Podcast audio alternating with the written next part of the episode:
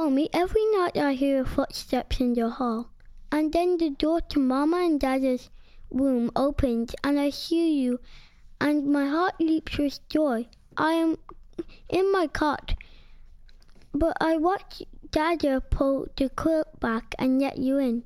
Why do you go into the bed each night? Because I wake up in the middle of the night, Bear, and I feel scared. But you're so big. Why would why would you feel scared? Because I once heard a, story of cl- killer clowns, and now when when I wake up and I, I am on my own, I feel scared that they might be in the dark with a big shiny knife, or maybe hiding in the bathroom, and I feel af- very afraid.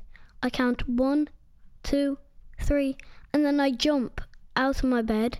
I run as fast as I can across the hall into Mama and Dada's bed before the killer clowns can get me.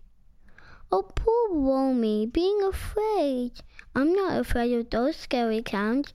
I'm only afraid of when the doors bang or when I think Dada is going to drop me when he's lifting me with only one arm.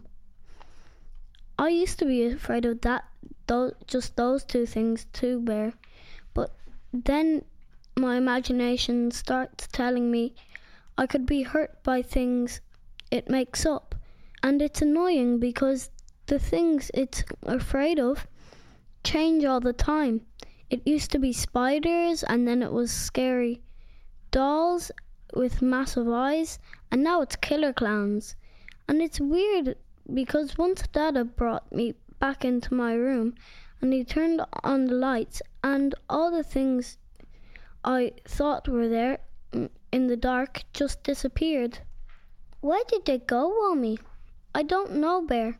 They just disappeared. I think they can move faster than light.